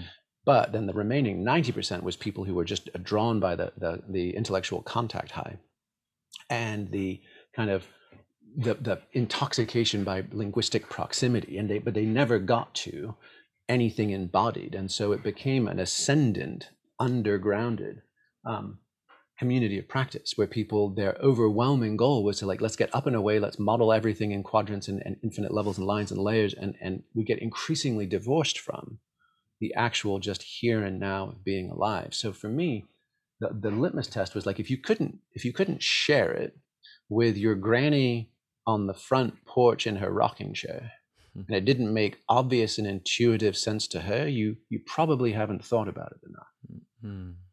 You know, and, and the, the, the Hopi grandmothers always used to have a way to kind of bust the balls of like the young warriors who were talking too much shit around the fire. And it was basically, you know, like, yeah, but does it grow corn?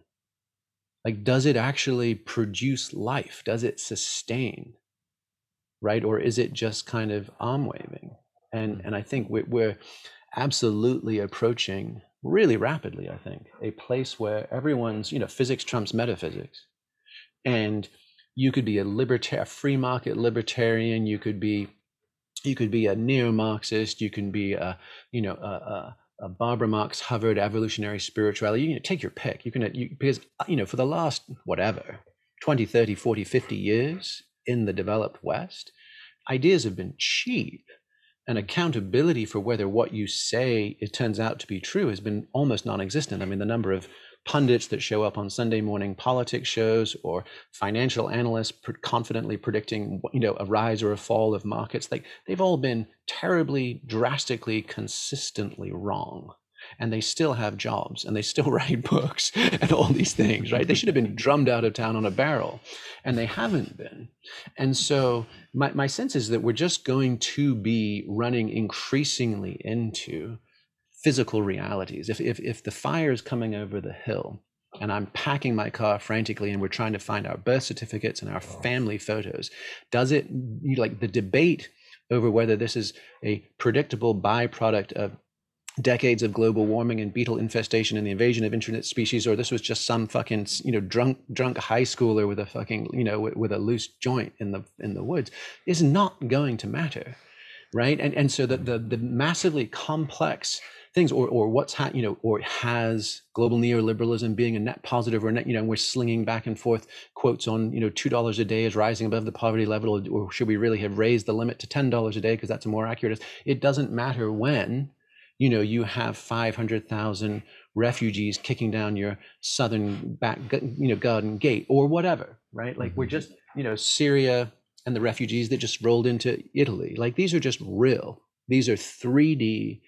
Human experiences, and we've become so disembodied in the contemporary digitized West, right? We've become so disembodied from hands in the soil, head, you know, I mean, how many of us can identify three trees out? You know, you've probably seen that meme of like, here's the top, you know, here's top ten famous logos, and here's, you know, here's ten Uh, leaf leaves and flowers. Can you identify? Sure. You know, can you identify yeah. them? Like, you know, how many people can't look? Don't know what phase the moon is in.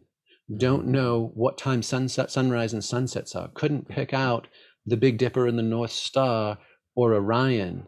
Like, you're just like, holy shit. You know, like, there is some basic like human one oh one-ing, and it doesn't require latching onto some noble savage narrative and, you know, starting learning how to tan our own buckskins, although you can, and it's a rich and beautiful experience. But like, you don't have to do that to just be like, holy shit, we are deconditioned zoo animals. Mm. And and it's time for a bit of a recorrect. I mean, you think of intermittent fasting, you think of hot and cold, you know, saunas and ice baths, you think of hyperventilation, all of these things really that are kind of all the rage in the biohack paleo-ish space are almost uniformly efforts, intentional or not, to get back to the kind of range and resilience that humans used to experience on a daily and weekly basis. Yeah, one hundred percent. Get off our asses, functional movement, you know, hot and cold. We didn't, we weren't designed to live in seventy-two degrees year round, and sometimes go hungry and sometimes feast your face off because we're not used to having ten thousand calories in a climate controlled box, you know, within easy reach of our fucking chair, you know, right? So there is a sort of need, a need to return to kind of what McKenna would have called the neo-archaic. Mm. You know, like, what does it mean to make use of technology? Because fucking hell, it, it's pretty fantastic. I mean, if we had to revert back to what we could whittle or weave, you know, it's a it's a long drop off the fucking cliff of living standards. Um, but if we can use technology, then, you know, it's back to Buckminster Fuller, right? I mean, we have we have the know-how. We just spend it on war and material consumption instead of sustainability and equity. Mm-hmm. Yeah, it's it's like finding that simplicity on the other side of complexity that I, I know you've you've spoken about a few times. Um, there's there's a couple more threads I'd I'd love to pull on, and and one is, could you could you speak to me a little bit about the experience of being, you called it uh, being a closeted mystic christic. And I'm asking mostly because I had a, a comparable childhood that included going to a you know, up, uptight British school where we attended weekly assemblies in the, the Saint Albans Abbey, and what I considered at the time to be just nauseating dogma shoved down my throat. And honestly, only now, having samples a wide range of mystic traditions and experiences, I'm kind of reopening up to the idea of my own Gnostic lineage. So could you maybe speak to your own experience here of, of rediscovering your own roots in this regard? Yeah, I mean, you know, same experience you had. I, I had absolutely wholeheartedly turned my back on the Western tradition. Um, and, but then in the experience of like the agony and the ecstasy, right? The idea of having peak experiences, feeling that, you know, love keeps no record of wrong, you know, that, that sense of like, oh, wow, like I'm at least glimpsing for this moment, myself, healed, whole, pure, you know, best self, no apology, and then getting sucked back down into the absolutely excruciating um, mind fuck and heartbreak of life as we live it down here, and going shuttling back and forth enough times from that experience, it just felt like um, it felt like the closest analog or metaphor that I had for that was the the Christic experience, and not specifically like the Nazarene, although it, that always felt like one, you know, illustrative story, but in no way specific to anything to do with organized Christianity. It just felt like the the analog of um, dying and be, being reborn. So basically death, rebirth kind of practices always seemed profoundly true. So I was much more into like the ultra mythic story of like, you know, Robin Hood and the Green Man and some, you know, deep O G English shit, and like Fraser's Golden Bough, that this, you know, the, which has now been, you know, it's meaningfully critiqued among religious scholars, but informed mm-hmm. everybody from Robert Graves to Tom Robbins to, you know, all sorts of folks. But that idea of like the dying and re- being reborn seasonal sacrificial king, right? Like that old Traffic tune, Steve Winwood, you know, John Barleycorn, the idea of like, hey, here's this, you know, this medieval, fa- you know, uh, ballad of John Barleycorn, literally being the barleycorn. And then every autumn they cut him down, and then they grind his body into wheat and into beer. And then they drink, they drink and eat him, you know, in the spring, and he's reborn. And that's a fucking trippy sixties, you know, acid song. And you're like, whoa, you know, so that was kind of the backdoor angle. And then also, um, you know, some of the, some of the the Grateful Dead's lyrics, and and Jerry Garcia, the guitarist for that band. I mean, those guys for a half century were effectively the psychedelic Gnostic initiatory traveling circus, hmm. and they went around the world, including the pyramids of Giza um, and everywhere oh, wow. else. Oh yeah, like yeah, played there on the solstice um, and had epic epic throwdowns. But I mean, fundamentally, much of their song base was about that same kind of betwixt and between rambling loner, experiencing heartbreak and some form of sublime, but I'm never gonna name the thing experience. And, and so for me, it was always just finding my way to what was, you know, basically what was, what were the sort of mythological pegs to hang these experiences on that felt like stories that served, stories that informed, that inspired, that supported. Mm-hmm. And and ultimately it was that notion of like, oh, that the Kairos Chronos thing, like Kairos being sacred time, which we typically, you know, is a way to describe what we experience in that timelessness or ineffability of a peak state, mm-hmm. against the Chronos, you know, of clock time. And and the intersection, like the Rosicrucians back in the day, like that was their initiatory description of being an initiate of the rosy cross.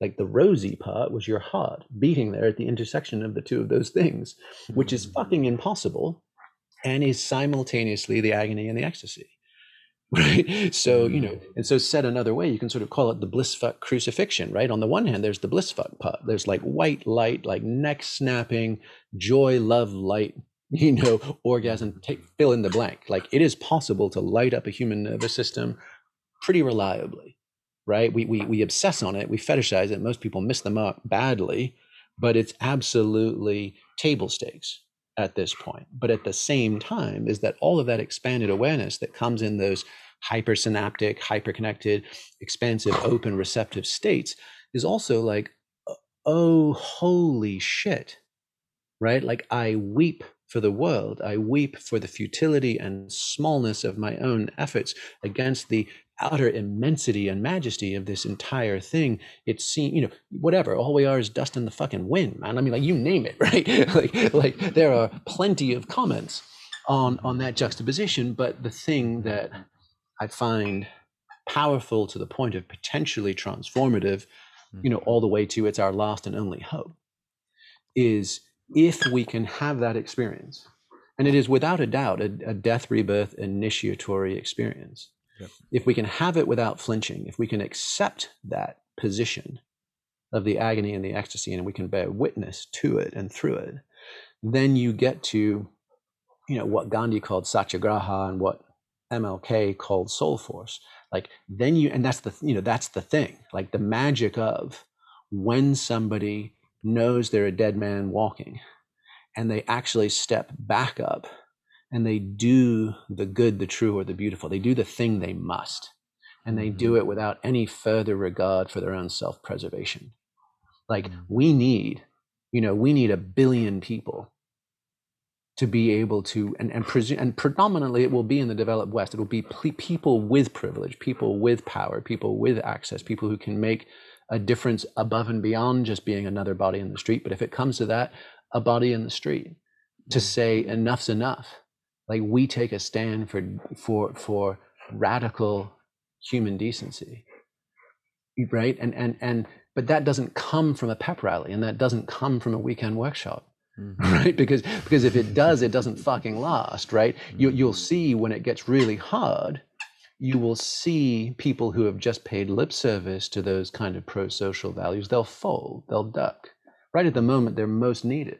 So the true death, rebirth initiation is to say, okay, I, I embrace being anthropos. Like, I've already, you know, it's the samurai thing of meditating a thousand ways on your death so that you meet it with acceptance on the battlefield, which paradoxically may, means you're far more likely to stay alive because you're not distracted, right? So how do we do that? How do we do that so that we can show up with love and courage? And if we do it soon enough, maybe even a bit of play, like the longer we wait, the less the less options we have and the less fun this gets. We don't, we, we're definitely not getting off the hook for it at all, but we lose the chance for, for, like I said, for playing at the infinite game versus just taking a stand as the ship goes down. Mm. Yeah, and as you're, as you're sharing that, I, I'm reminded of, I, I recently talked to um, a guy called Bill Plotkin on the podcast, and he shared a model for um, kind of an adult maturity. And he basically kind of says there are two primary directions. Uh, one is up into unity consciousness, and the other is kind of down into the underworld of the mythopoetic identity and soul. And his the gist of his of his model and his work, he, he's a wilderness guide.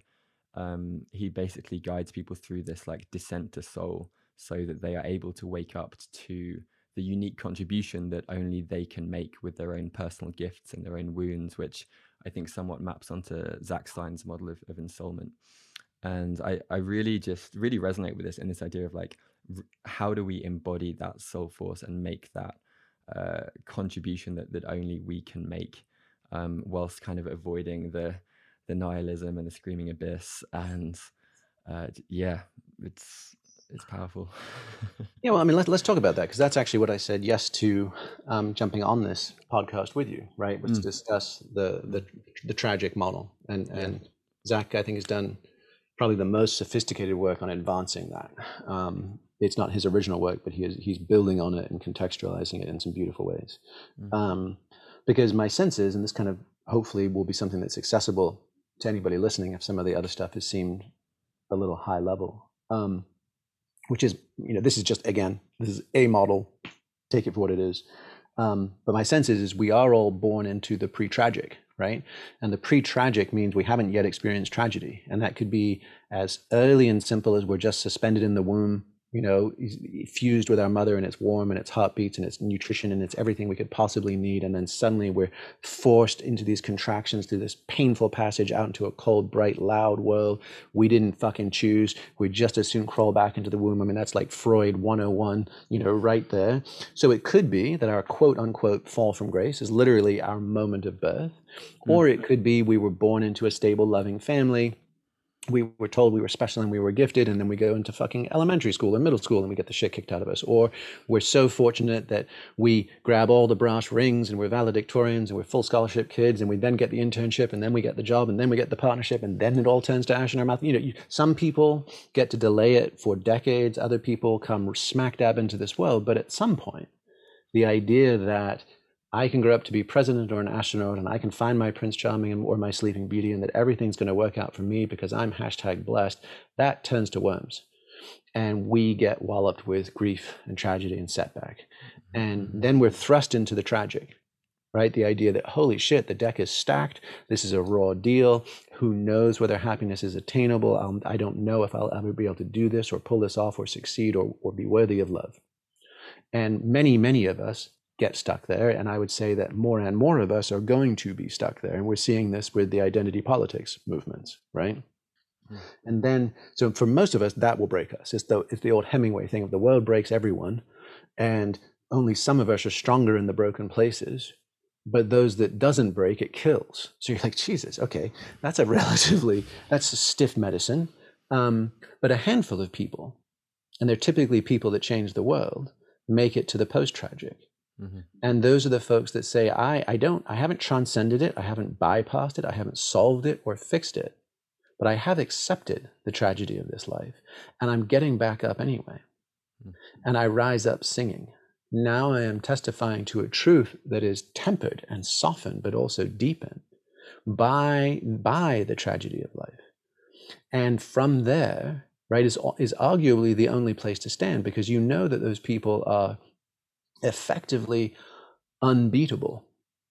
They have already stared into the screaming abyss. They've already had their hearts cracked open. I mean, Alice Walker says it beautifully. She says, my heart's been cracked open um, it, so many times, it just swings open wide now like a suitcase. Mm-hmm. So you're like, okay, so that that's soul force. And if you see what's happening in our, and, you know, and Martin Luther King, right? Like, like that twentieth century up through nineteen sixty-eight civil rights movement coming out of the Southern Baptist tradition and coming out of, you know, the, the, the African-American slave experience, Reconstruction, and then into the twentieth century was, I think, undoubtedly one of the most powerful post-tragic civil movements in history, as was Gandhi's with, um, with British colonialism. Right. And those came from, you know, as was Mandela, right? I mean, he comes out of Robben Island and he's like, hey man, forgive, I'm going to forgive my oppressors. We're not going to burn this down. We're not going to do a Zimbabwe. We're going to do something different.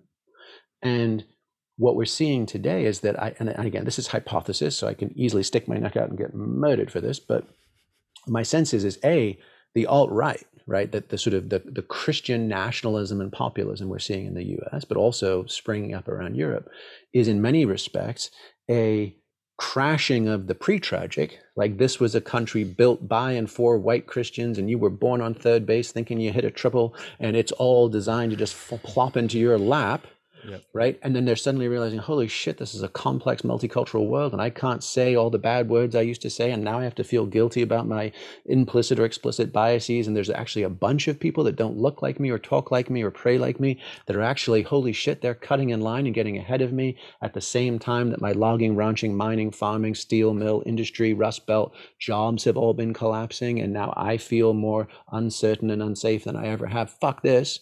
Right, so that's going into the tragic of a of a post-racial society and realizing I don't, no one kept my place in line, and you're getting demagogues promising them a pre-tragic. Let's make America great again, literally uh, dragging them back to nineteen fifties mythologized America of white people and white picket fences, which never existed, by the way, but is nonetheless a ripping story for Fox to tell, right? But on the other side, we're seeing the same thing, right? Because I think that millennials and younger, millennials and Gen Z, like there was a fracture, a well-known and well-established fracture um, in the civil rights movement and community, with R F K and M L K being assassinated in sixty-eight, the end of those summer civil rights riots around the world, and then kind of a move into both Black Power, Black Panthers, like that movement of like African nationalism, separatism, those kind of movements, mm-hmm. and and then and then kind of an end, right? So the the eighties was this sort of fallow Reagan America, nothing really happened. But then you've got like Barack and Beyonce and bling, and you have the rise of like not not soul and gospel and folk and protest songs. You have material consumption, a black guy as president, and a lot of iconic African American, you know, emblems of of outsized success. So now we're singing about Maybachs, and we're singing about Cristal, and we're right, and we're singing, and, and it's a totally different ethos.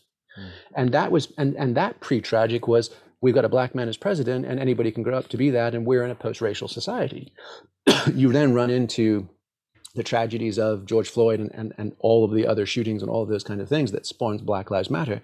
And you and Black Lives Matter is energetically a complete rejection of the post-tragic sixties era civil rights. It's not post-tragic at all. And in fact, it's got that same into, in, in, infantile reactivity, which is, we were promised a rose garden. We're not getting a fucking rose garden. Cancel everything, cancel everyone.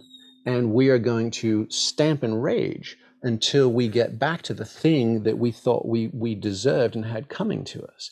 And I say that, you know, with love for the intentions of the movement, But the idea of we're going to defund the police, we're going to stop teaching the Western tradition, we're going to censor Doctor Seuss. It's like, well, who the, what did you fucking think the nineteen twenties were like, folks? Like, what did you think the eighteen hundreds were like? Is it shocking to you that many of the founding fathers held the values of their era?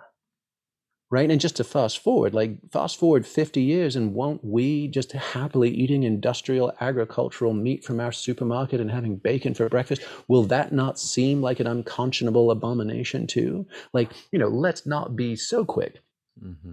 to, to judge the past based on a fictionalized notion of safety and equity that has never existed anywhere on this planet before this. And this is as good as it's ever been, folks. Mm. And let's keep on going. Like, let's keep on pushing. So it does feel like what we need more than anything right now are voices.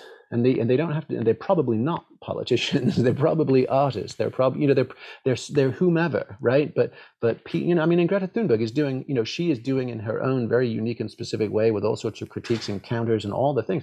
She's just a young person speaking soul force. It's how a sixteen year old random kid caught the world's attention. Right? And there's many, many, many, many more like her. And we just need those folks to be ringing that bell, which is, I have, you know, I have walked through the valley of the shadow of darkness. Mm. Right? But I choose love. Mm. And then to, and then to fall in line and walk with them. Mm. Yeah, it's, it... it's interesting how I think often the, like, through the personal lies the universal. And while you were while you were speaking, I I've been working as an emotional resilience researcher and running masterclasses on on this kind of stuff. And I've been doing some research into the idea of post traumatic growth and kind of yeah. what are some yeah, of yeah. some of the factors that that lead to it. Um, but it's yeah, it's it's challenging, and I completely agree. I think it's it's so needed right now. Well, I mean, and that's why we talked about the need for scripture, right? Because mm-hmm. like, even if, you know, like, like A A, right? Which again is, I mean, a wildly problematic, um, chemical dependency program, sure. But as a cultural movement, I'm, I remain fascinated by it, right? And they've got their one day at a time, they've got their scriptures, they've got their aphorisms, right? And those aphorisms is, you know, basically the, the you know, culture is just intergenerational learning. Passed down. And so we absolutely need culture of post-traumatic growth. We actually need culture of how do I persist when my heart's broken open? And, and most, most songs, most pop songs and anthems that we know and love, there, there, there's a whole category of redemption songs. And they are the ones that people whip out their lighters for at shows, and they're the ones that people crank, you know, turn up their car radio to the max to belt out along with. Like, they are the songs that's, you know, they, they all have the same arc, whether they're country, whether they're hip hop, right? They, they all have that same blues idiom of, let me start by telling you how fucking hard it's been mm-hmm. and, and what I have gone through.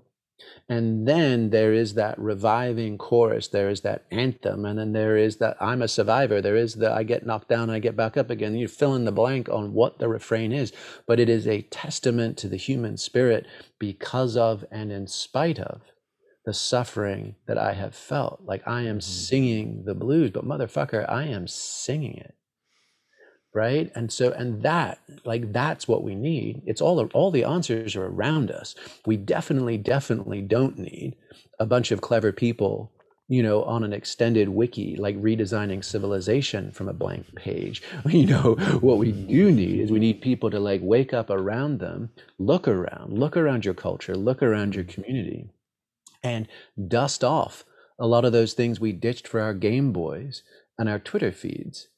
And, and, and revive them and connect them. Because, like, your whole, the grieve globally, thrive locally, I think is actually one of the most important points. Like, I'm a big fan of, like, us moving to global centric consciousness, and, and lots of pundity type people love to, you know, especially in the Kanchi scene, will, will love to say, hey, the solution lies within, you know, you can't change the world until you change yourself. And everyone's like, oh, thank God, this fucking justifies my thousand dollars on this shishi retreat. Now I can actually, you know, now I don't feel so bad, right? About my bougie narcissism, right? But, but, but the reality is that I think actually we, more than, like, the most practical thing we need is actually a, a regression to healthy tribalism. Mm. And the only healthy tribalism I'm aware of is bioregional. It's where you live. It's where you, where you, it's what watershed are you in? It's where do you get your food? Who do you live next to? And, and can we reaffirm community connection? Because like when there are resource challenges, when there are adverse weather events, when there are welcome or unwelcome neighbors, visitors, refugees, homeless people showing up in your neck of the woods, right? We need the capacity on Spaceship Earth, right, to be self-reliant and to be looking after each other. And so healthy place-based tribalism, we live here, we give here kind of thing, feels really important because then we don't need to solve the culture wars, right? You might personally disagree with me that all animals should have the same, that, that share the same sentience as us and, are, and should have the same civil rights. So we may or may not agree on spay and neuter programs or zoos or anything like that. But you and I might definitely agree that, you know, we want to have a neighborhood watch or a community supported agriculture, or that the school that all of our kids go to is as strong and healthy as possible. So like we might be diametrically opposed on national elections. We might not give a shit about what happens to other people around the world, but, but, but we can agree on our neighborhood and our school district. Great. Let's just start there. We do not have to be singing out of the same hymn book for a thousand pages, but fuck, if we can find one or two or ten pages mm. where we all know this, we all know the tune, like let's start making music there together. Mm. Yeah. Wow. Um, and and just to, I guess, to bring it back to this idea of the post-tragic, um, what came up for me while you were speaking was that going through the process of grieving my the loss of my partner, like it, it in some ways felt like it kind of hollowed out more space for for love and for for connection on the other side. And it's it sounds weird to say, but I'm I'm truly grateful for the process of grief and the gift that I think it's given to me and to my my ability to connect with my my family and the partnership I have with with my wife now. And it's um it, it's weird to say that I think there are these beautiful gifts to be had from the grieving process, like the I, I think you you referenced uh kintsugi, the Japanese golden joinery, and yeah. it, it feels like that is what has has happened to me on a kind of individual level. And I think the question of how can we go through this collective breaking and then rejoining is just such a such a beautiful question. Yeah, I mean, this is this is our thing, right? And I, and I, and I think the aunt, like if we just are left to our own devices or social media feeds, we're all going to come up short. Um, but there is profound insight and wisdom in the world's wisdom traditions, in our art, in our songbooks, you know, all around us. Um, and it's and it's key for us to seek sustenance and seek perspective. And it's the whole, you know, Isaac Newton standing on the shoulders of giants thing, which actually he poached from a thirteenth century French monk. So he was standing on the shoulders of giants himself, but, right? But that idea of like, yeah, if if we're all just flat-footed, you know, we're not going to see that far. But there are so many incredibly wise grandmothers and grandfathers, right? Our ancestors that have laid some shit down and have figured some shit out. And there's very little new under the sun. So I think, you know, as much as anything else, like, seek refuge in our in our canon, seek refuge in our art, in our stories, mm. and and share the ones that lift us up when we need it. Yeah, absolutely. So this this feels like a beautiful place to begin to to wrap up. Um, would it be okay to ask uh, four rapid fire questions? Uh, your answers don't need to be rapid fire, and sure. then we'll we'll close. Okay, so first one. What practice from the hedonic en uh, engineering toolkit has provided you personally with the most profound, lasting, or embodied impact? I mean, I think the simplest is just is is committing to intimate partner practice um, as a practice. So doing it every day, no matter how you feel, versus only doing it romantically as a as an exclamation point on the end of a good day. Hmm. Nice. Yeah, I, and I love your um what you shared about Hyros Gamos as well, and that's maybe something for another time. Uh, question two. It's the year twenty-one hundred and humanity fucked up and drove the Gayme bus off a cliff. What went wrong and what was the most likely point of failure? I think just, you know, business as usual and more of the same. I mean, it's the tragedy of the commons and it's it's rent-seeking behavior, the absence of a free market. I think if we had a truly free market that could actually care for and and restore the commons, I think we'd be off to the races. So it's it's a it's more of fuck. I mean, it's just more of the same, man. Um, it is it is it's all the pathological elements of the Western psychosocial, technological, political experiment. What is your most sincere hope and aspiration for this book? Mm.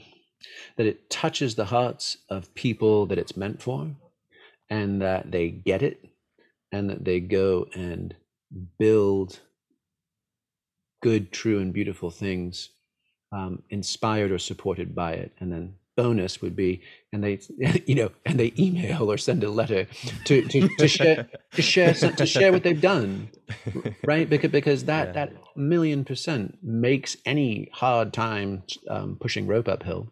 Mm-hmm. uh, on this end, more than more than worth it. Mm. What, what does it mean to you to be a good ancestor for your son and perhaps his children's children? I mean, I think it's, you know, it's it's hopefully a model of a life um, courageously and creatively and honestly lived to the fullest. Okay, well, um, this has been this has been such a freaking pleasure. Um, there are literally pages more notes that I have in front of me, but I, I want to be respectful of your time. So besides obviously immediately going and buying your book and inhaling it, what is the best place for eager listeners to to learn more and get involved? Sure. Yeah, I mean, I think the simplest is recapture the rapture dot com. And that has all sorts of additional tools and models, like all the charts and infographics in the book are there in a Homegrown Humans toolkit with like a connecting story, and they're sort of full color and full size, so way better than the black and whites in the book.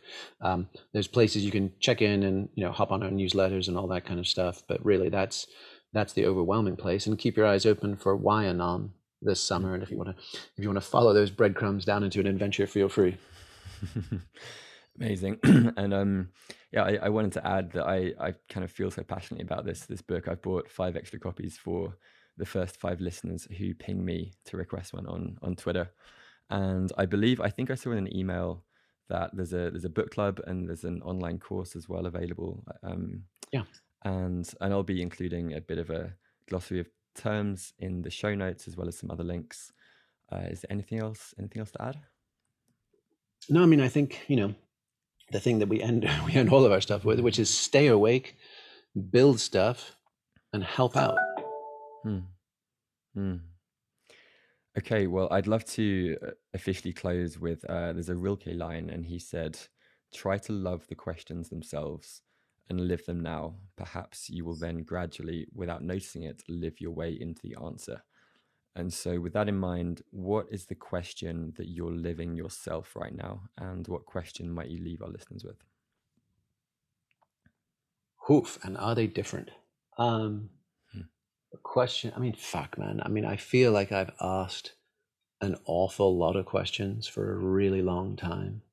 Um, and at this point, there's just kind of a bittersweet resignation that what will be will be.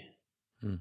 And we're sort of going over the top of the falls and and do we make the drop and land on our board, you know, or or are we in for a washing machine? um I feel like we're in that bit of suspended animation and consequence right now. Mm. So I, I think I maybe I've set aside questions for a while, or I've just come to the end of that thread for myself. Um, but for your for folks listening, I think the most the simplest, most powerful, and potentially only really meaningful question is, what is mine and mine alone to do? and how do I begin it? Beautiful. Thank you so much. Yeah, man. Great to talk. I hope you enjoyed this conversation.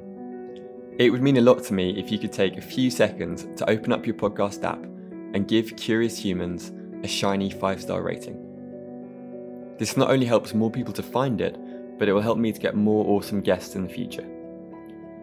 And if you're not already subscribed, then the Curious Humans newsletter is where I share monthly morsels of interestingness and podcast updates. You can sign up for that at johnny dot life.